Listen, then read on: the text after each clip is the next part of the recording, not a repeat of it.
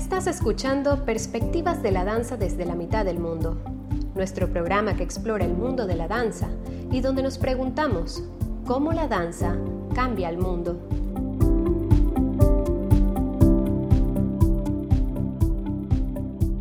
Hola y bienvenidos a Perspectivas de la Danza desde la mitad del mundo.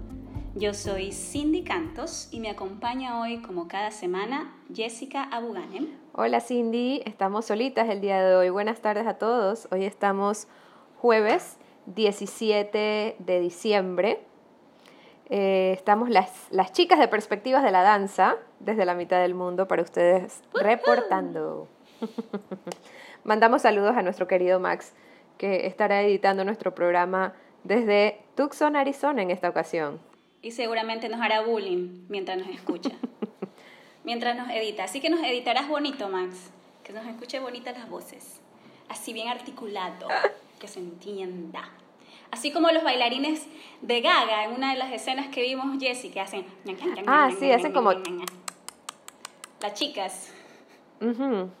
Hacían como sonido de reloj. Ah, sí, era tic tic tic tic tic tic tic tic tic tic Y justamente de eso es que vamos a hablar hoy para darle un poco seguimiento a lo que a nuestro episodio anterior donde hablábamos de Ojat Naharin y su lenguaje corporal gaga. Esta semana nos dimos la tareita de ver Decadence. Y si no me equivoco, esto no era la obra completa, son como extractos, ¿verdad? Según lo que hasta Max medio nos comentó, que eran como cortos, cortos, cortos, cortos, cortos. Sí, yo lo primero que me pregunté apenas empecé, empecé a reproducir el, el, archivo de Decadence eh, era por qué el nombre, y no fue hasta que llegamos al final, cuando ellos empiezan a contar, creo que en latín, que, que entendí, ah, tal vez por aquí viene la cosa, que toda la pieza final eh, empiezan a bailar a una cuenta del 1 al 10 en latín. Eh, entrando, saliendo, salen las chicas, entran los varones, etcétera, y toda, toda esta cuestión. La iluminación, bueno, no me voy a adelantar, pero, pero efectivamente, al principio, hasta llegar a la, a la última pieza, que es la que creería yo eh, se le pone el nombre a la gala completa, eh, bueno, al principio presenta toda una serie de, de pequeños números eh, que no creo que están conectados el uno al otro. Creo que es más bien como un preámbulo, presenta algunos numeritos, eh, algunos más, más ligeros que otros. Me encantó el número en el que invitan a, a participar al público. Amo esa pieza y salen bailando, ¿qué es? Frank Sinatra, Dean Martin, no sé. Algo así, sí, no recuerdo. Sway with Me, Sway, Sway, ¿cómo se llama la canción? Eh,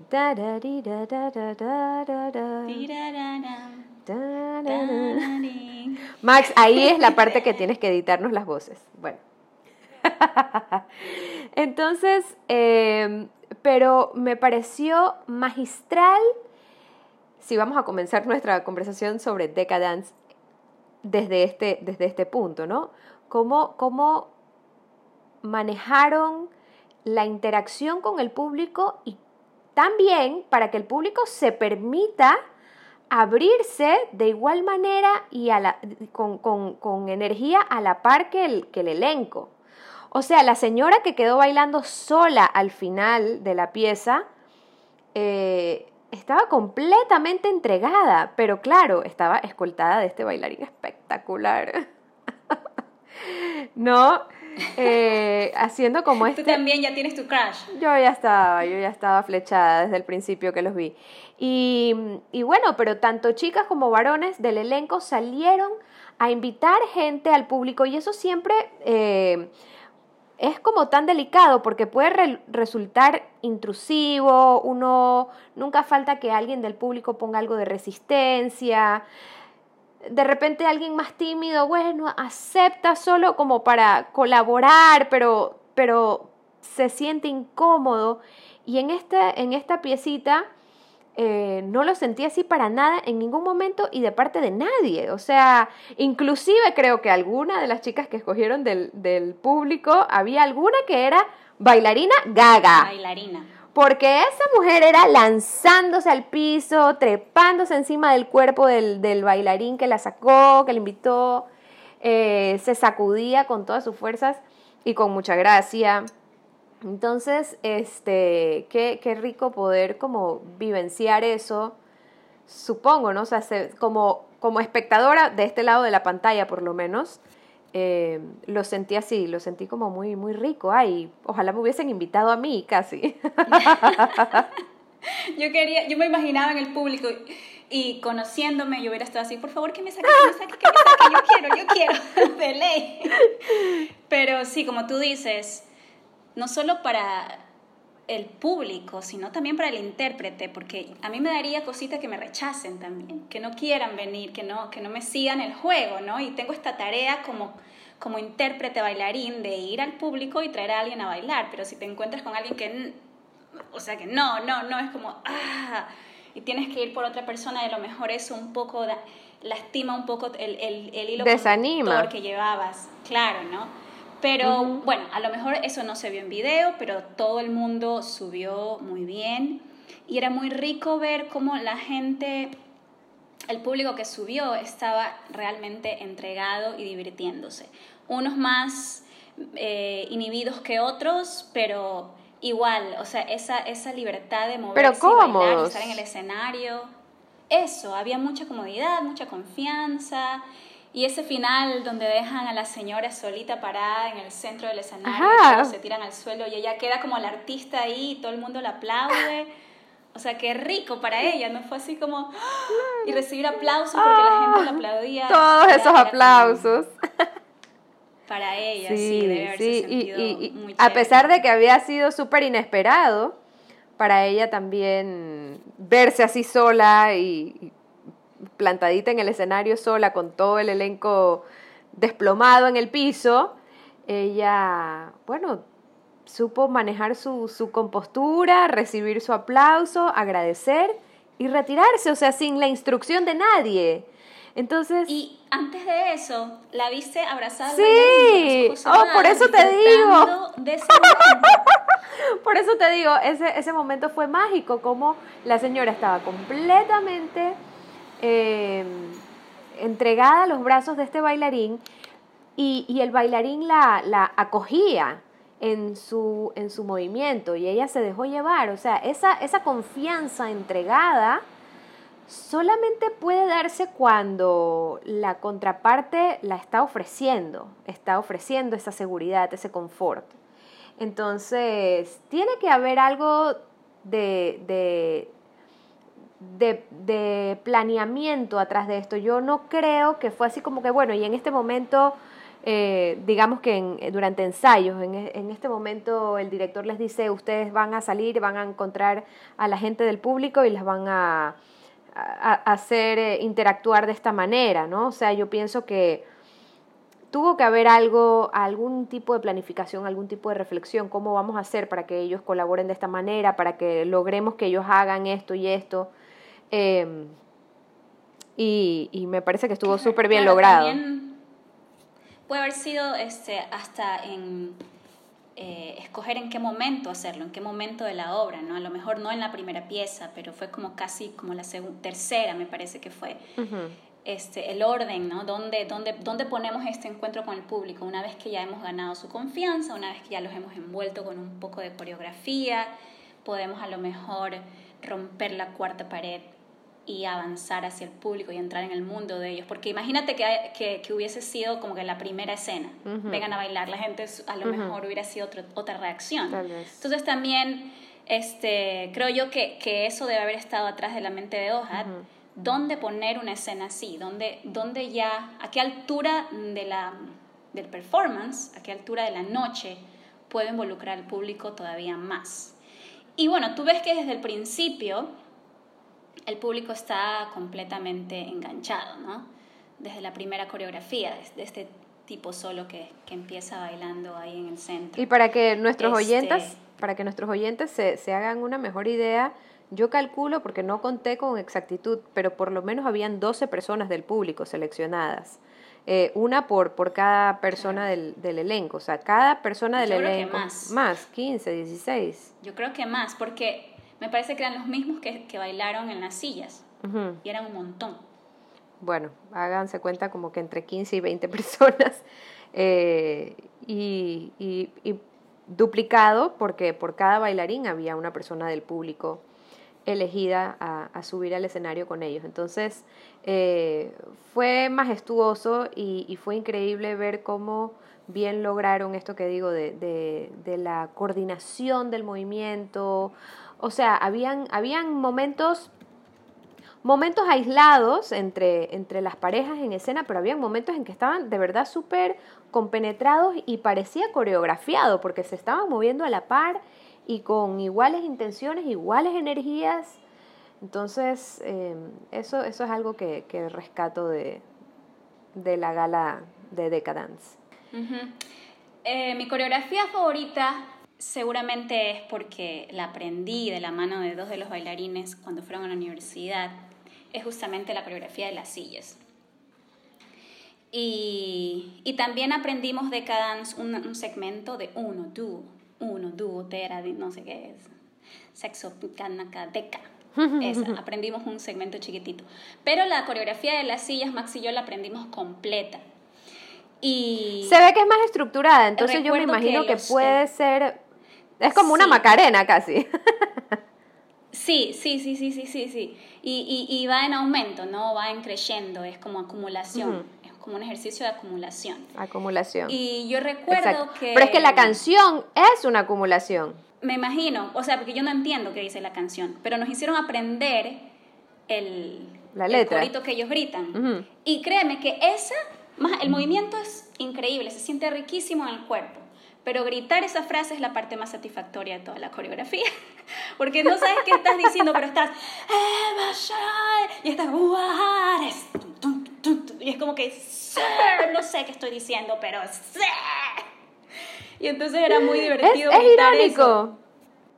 Es irónico. Yo me pregunto qué habrá hecho que, que el director escoja esa, esa canción para construir la. Para crear su coreografía.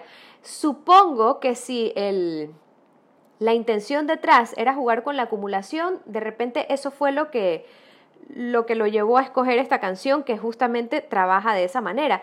Pero la, la canción, aunque no es religiosa, tiene tonos religiosos. Habla de, eh, también, es, bueno, primeramente que también está contando, creo que cuenta como hasta 12, 13, algo así, 14, y cuenta de que uno es un solo Dios, eh, dos eh, son las tablas de los mandamientos, tres son los patriarcas, cuatro son las madres, eh, son, son elementos bíblicos y elementos más bien espirituales, religiosos, que, que generalmente, bueno, tradicionalmente se canta en, en, la Pascua, en la Pascua judía.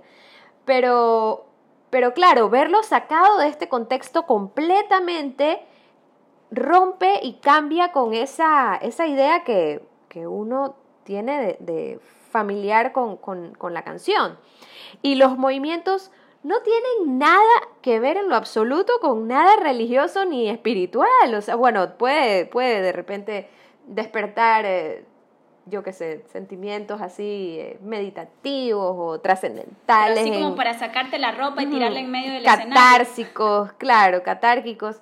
Entonces, este, puede ser que, que por ahí lo, lo, haya tomado y por el tema este que te comento de la, de la acumulación, pero no porque para nada haya asociación con la parte religiosa. Y sí, muy poderoso ver esa acumulación también en el movimiento y como el último, que siempre es el que se cae, ¿esa fuiste tú?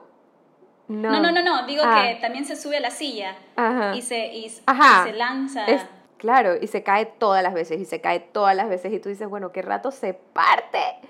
Y en ningún momento, en ningún momento lo ves romperse de verdad. Es, es, es lanzarse al piso todas las 13 o 14 veces que cantan la canción, eh, el fraseo ese y, y, con la misma energía. Uh -huh, uh -huh. Fue muy rico ver, eh, y te comentaba esto cuando conversábamos anoche un poco, fue muy, muy, muy chévere ver eh, cuatro de los maestros que nos dieron el, el taller de Gaga bailando. Y ahora esta coreografía, este video que nosotros vimos fue de hace muchos años atrás. Ellos creo que de hecho ahora son solo docentes, me parece, que ya no están bailando. Mm. Puede que me esté inventando esta información. Pero fue muy interesante verlos en el escenario, porque es como, una cosa es la clase, como bien mencionábamos en el, en el episodio anterior, y otra cosa es el movimiento que Ojat crea en el escenario para sus bailarines. Partiendo un poco de, de la clase de Gaga eh, y, viendo esta coreografía, lo más cercano que yo pude, que pude ver al lenguaje corporal, a la clase traducido al movimiento en la coreografía, fue justamente eh, Decadence, la última parte. Esa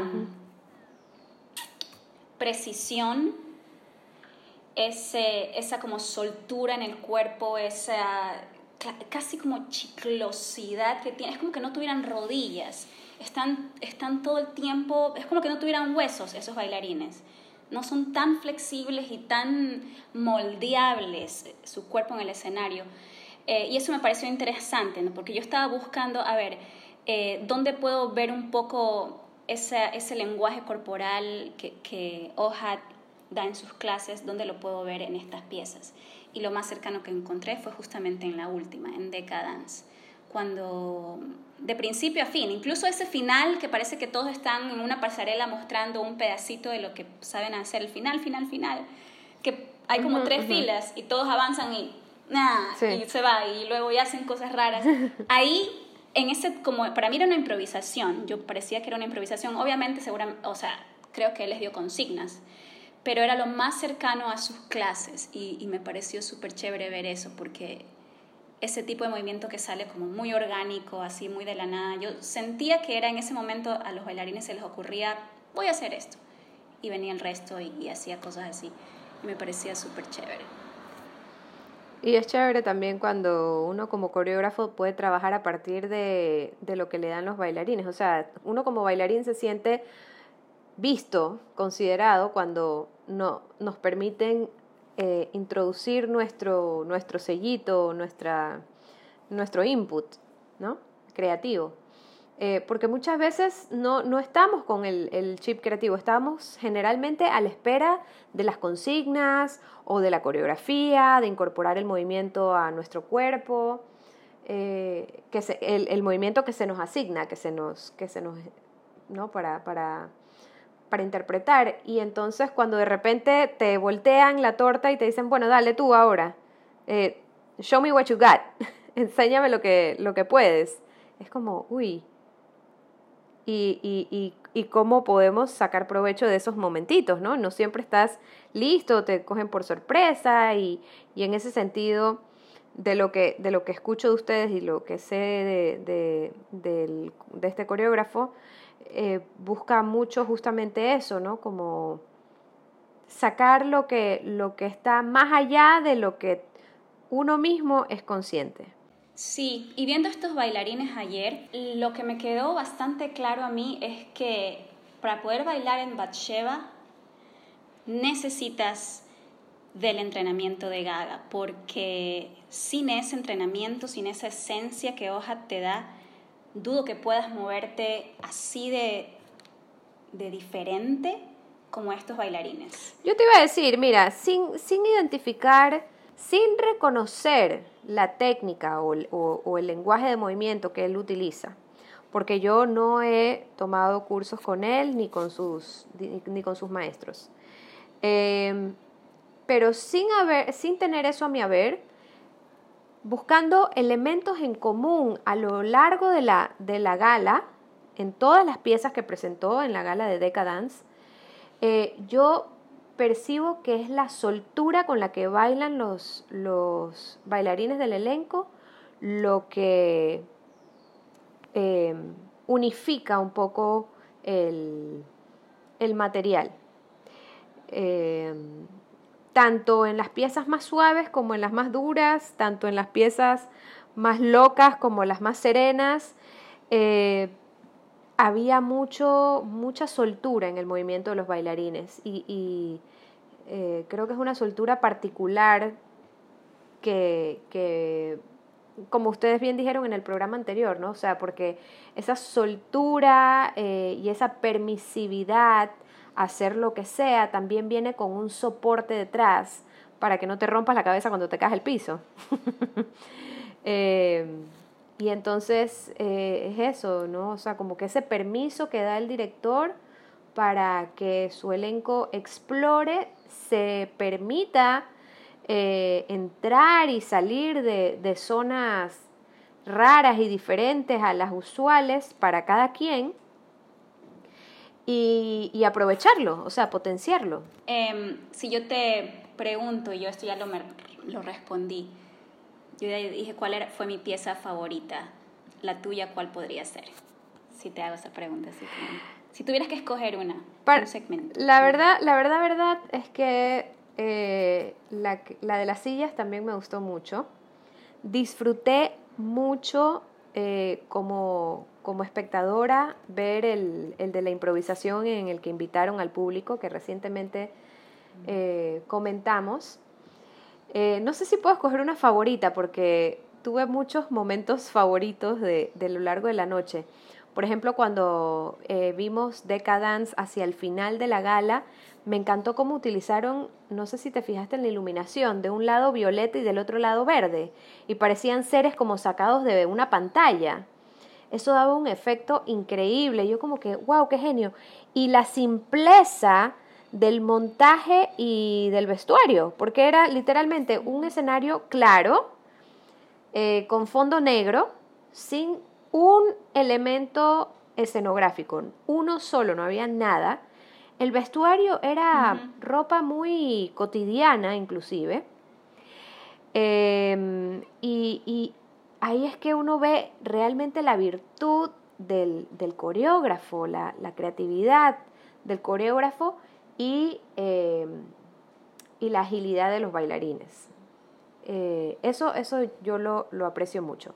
Ahora, hubo una pieza hacia más o menos la mitad de, la gala en que bailaban, eh, creo que cinco, cinco chicos. Eh, que estaban con el torso desnudo y los pantalones como sueltos en, color como crema. nos copiaron, Jessie. Yo te iba a decir, yo te iba a decir. Yo te iba a decir, yo solo podía pensar en nuestra consagración. Porque claro, habían tantas cosas, había como esta sensación tribal por momentos, o sea, de, de conjunto, de tribu, ¿no? Y por otros momentos también percibí eh, la parte en que querían como sacrificar al, al, elegido. Ajá. Y, bueno, y también estaba la parte en la que se, se, pintaban la cara, o sea, se metían al balde, se pintaban y después se lavaban, o sea, era como, wow. Y entonces a partir de eso me quedó la duda, ¿quién va a secar el escenario por si, para los que vienen a bailar ahorita? para que no se maten. Eh, porque nosotros dejamos esa parte para el final. Era un baldecito en una esquinita, entonces como no había tanto eh, peligro, por decirlo de alguna tanto riesgo. Eh, sí, pero, pero me llevó mucho a, esa, a esa gala nuestra de la consagración de la primavera. Y la verdad es que eso, bueno, tengo, tengo como apegos a, a momentos como ese. Otro momento así que, que disfruté mucho era em, previamente a Decadence, o no sé si este número ya pertenece a Decadence, justamente el que hablábamos al inicio del programa con las chicas haciendo los sonidos y moviéndose al unísono sin una música en particular. De repente habían como intervenciones sonoras, em, pero no una música en sí. Y me pareció tan genial ver cómo estaban súper conectadas y, sincronizadas en su movimiento, aún sin tener la pauta musical. Esto que nosotros siempre hablamos en clase, ¿no? De, la energía grupal, la energía grupal, la, energía grupal. La escucha Y cómo de verdad se, cómo de verdad se escuchaban y se sentían, porque nadie quedaba por fuera, y nadie entró tarde. Claro, y eso se traduce en, en días y horas de ensayo hasta que el grupo en este caso todas esas chicas realmente puedan sentir la energía de la otra y puedan como una comunidad pues sacar esa pieza adelante. O sea, yo siempre, yo soy de, de, las bailarinas, de las artistas que creo mucho en el trabajo duro y entonces veo una, una pieza así de estas chicas moviéndose todas al unísono, no solamente hablando de, de pasos, sino también como energía. Igual, la respiración, el gesto. Ah, el, ellas, estas chicas tenían un movimiento muy provocador, muy sexy de repente, cuando movían el trasero muy femenino. por el piso. Sí. Era, así, sí, pero era muy, era, eh, era, era chévere verlo. Pero a lo que iba con esto es que detrás de eso hay un trabajo de horas y horas de ensayo y de entrega y de paciencia y de, de compromiso y de estar comunicado el uno con el otro. O sea, no es fácil llegar a ese tipo de limpieza y precisión y escucha. Y, y esto lo digo un poco para que esos bailarines jóvenes que nos escuchan, ¿no? que de repente quieren todo ya así, one, two, three, ya está, ya no hay más que, otra vez vamos a ensayar, otra vez vamos a, hacer, a pasar esa parte, ya la tenemos. No, o sea, entre más la pases... Hay mucha investigación también, o sea, hay mucha investigación y mucha empatía eh, para poder lograr esa, esa conexión, ese vínculo tan estrecho en un elenco y, y tú lo puedes percibir cuando, eh, cuando vas de público, ¿no? Eh, inclusive uno como artista, cuando pertenece a un grupo, tú sientes cuando tú estás compenetrado con tu grupo. Y, y, es algo muy valioso y como tú bien dices, eso se logra con el tiempo y con la práctica y con el trabajo duro y la repetición no, no, es, no es un proceso de, bueno, y ahora todos van a ser así, y ahora todos van a contar hasta ocho, y en el cinco saltamos. También puede haber algo de eso, pero, pero bueno, pero en el caso puntual de esta piecita en la que eran solo las mujeres del elenco bailando sin música me pareció ah, eh, breathtaking y, y, muy y aprecié mucho ese, e, e, ese, ese sentir de parte del, del grupo porque uno también se siente como parte del grupo cuando lo ves. Es muy poderoso el unísono cuando, cuando, cuando está bien logrado. En, general, el, el, el, movimiento en grupo, cuando, cuando de verdad es sincronizado así, tiene una potencia eh, muy particular que me encanta, me encanta. Y retomando un poco lo que mencionabas de, de, la de lo simple y lo sencillo de, de la puesta en escena, los vestuarios también justamente de esa coreografía, esos como capris en tonos pasteles, blusitas así, o sea, una cosa muy, muy sencilla para darle importancia al movimiento, ¿no? Al cuerpo de bailarín, al... Sí.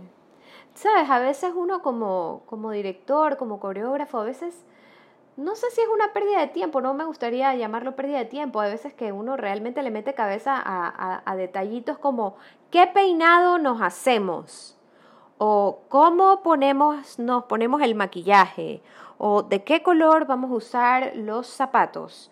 Y, y esas cosas, esos detalles, sin duda que, que le, le suman, le pueden sumar, pero también le pueden restar si no están bien pensados porque se convierten en una distracción eh, que lo ajena al, movimiento, o sea, a la creación.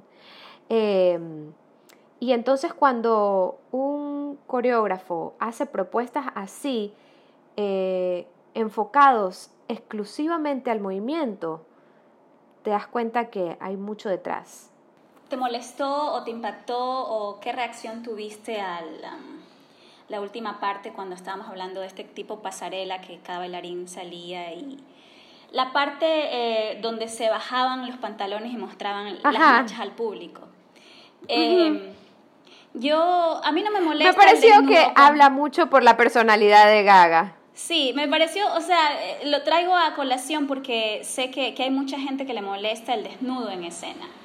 ¿No? Obviamente es insignificante, es un ratito, es así como una burla, así como, ah, te muestro mis nachas, ya. Eso, eso es lo que sentí. sentí que era como una burla. Una provocación. Y yo siento que, ajá, y yo siento que, no, ni me molestó, ni, ni, ni mucho menos.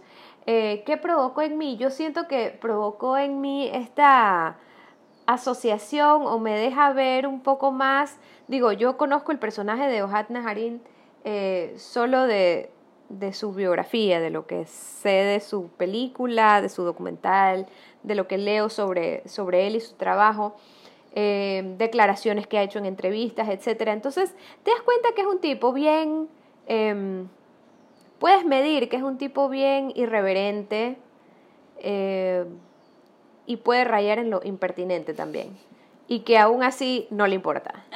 ¿Entiendes? Sí, sí, Entonces él te va a llevar, él, busca de repente esas reacciones en la gente como tal vez de disgusto o tal vez de, sorpresa o tal vez de, eh, no sé, no sé muy bien qué espera, pero él ha expresado eh, justamente que él no pretende que haya mucho análisis atrás de sus obras y aquí estamos nosotras tratando de averiguar de qué se trata Decadence, ¿no?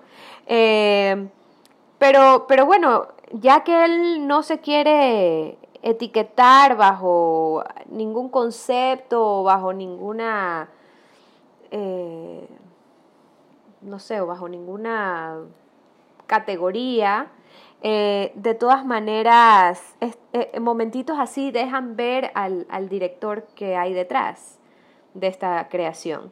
Em, yo encontré una, un quote, yo así soy fanática de los quotes de Ohad, eh, sobre Decadence. Y él dice, y a lo mejor esto nos ayuda un poco a nosotras y a nuestros oyentes, él, habla de, de, qué se trata Decadence. Entonces él dice, en, en Decadence yo tomo secciones de diferentes trabajos. Es como que estoy eh, quoting, dice él, trayendo al escenario solo o el principio o, o la mitad o el final de muchas historias.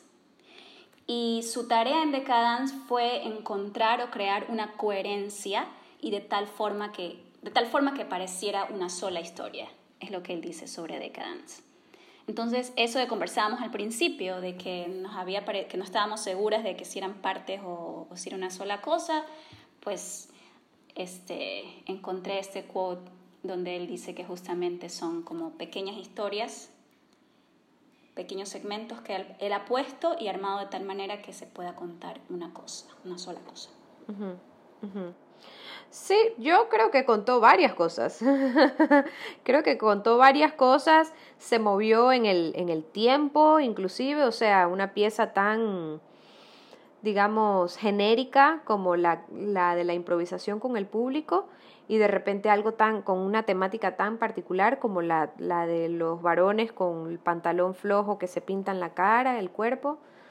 O sea, son, son polaridades eh, muy, muy evidentes y que uno tal vez como, como director o como creador de una pieza se cuestiona si ponerlas juntas en escena, ¿no? O sea, la, la eh, disparidad que eso pueda, pueda traer. Pero sin embargo, las transiciones fueron suaves entre cada una de las piezas. Em, y, y bueno, yo lo sentí como o sea, hasta que me lees tú esto, este quote de esta cita de, sobre Decadence de, su creador, Ohad Neharin, eh, yo sentí que hasta que vi toda la gala por completo, porque la gala se llama Decadence, eh, pero yo siento que Decadence refiere realmente al número final que presentó, en el que contaban justamente hasta 10 en lo que creo yo que es latín. Yo, yo pensaba que era. Yo pensaba que era. Griego. Sí, una cosa así. Griego, ruso, no sé. Este, bueno, em, entonces. No, ruso no es porque es arras. Arras es tres. o cuatro, no sé. En, en todo caso, en todo caso. Em, es como, como cuando nosotros en la compañía de en Avant presentamos la gala del pájaro de fuego y hacemos un acto introductorio eh, con otra pieza, Noche Transfigurada en nuestro caso, o cuando hicimos la gala de la consagración de la primavera y nuestro acto introductorio fue la Mer.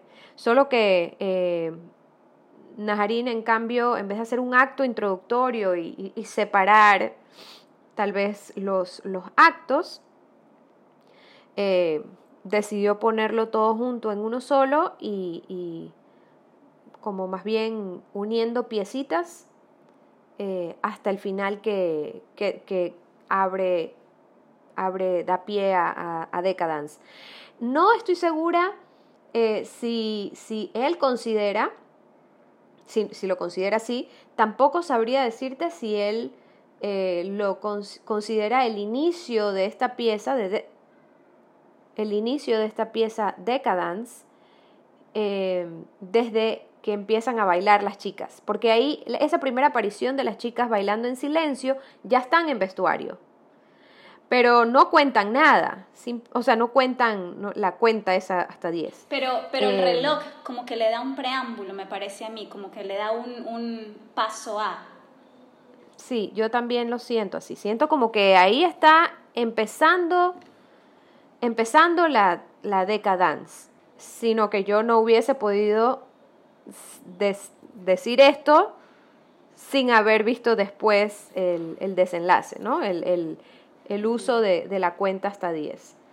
Entonces, pero bueno, ya de ahí se van sumando, después de que bailan las chicas, se van sumando los varones, de ahí se juntan, regresan, salen, cuentan, hacen grupos, hacen varias, varias secciones dentro de, esa... Sí, esta pieza no está en internet, me parece este, para que Max pueda compartir el link. Me parece que no está completa en internet.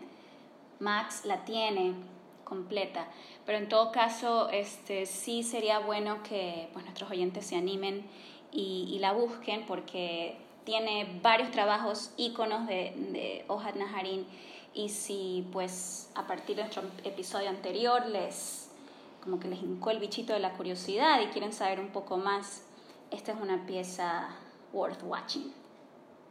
Sí, y la verdad es que yo, eh, habían algunos números que sí había visto aisladamente por, por YouTube, gracias a la globalización. Este, del material. Y el de la improvisación no había visto, el de la improvisación con la gente del público, había visto también el de la canción con las sillas. Y creo que nada más. Encontré que los números de la pieza, antes de que nos despidamos, son en griego. Y encontré la información.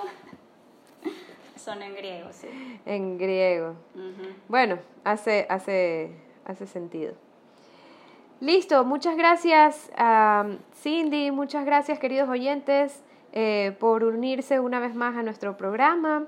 Em, en esta ocasión revisando el, el trabajo de este genio creativo Ojad Neharin de la danza contemporánea. Gracias, saludos Max, te diviertas editando. Hasta la próxima. Perspectivas de la danza desde la mitad del mundo es producido por Enavan Productora. Nos dedicamos a promocionar la danza a través del diálogo y la reflexión. Para preguntas y comentarios, escríbenos a info.enavant.es o a nuestras redes sociales, enavant.es en Instagram y Enavant Productora en Facebook.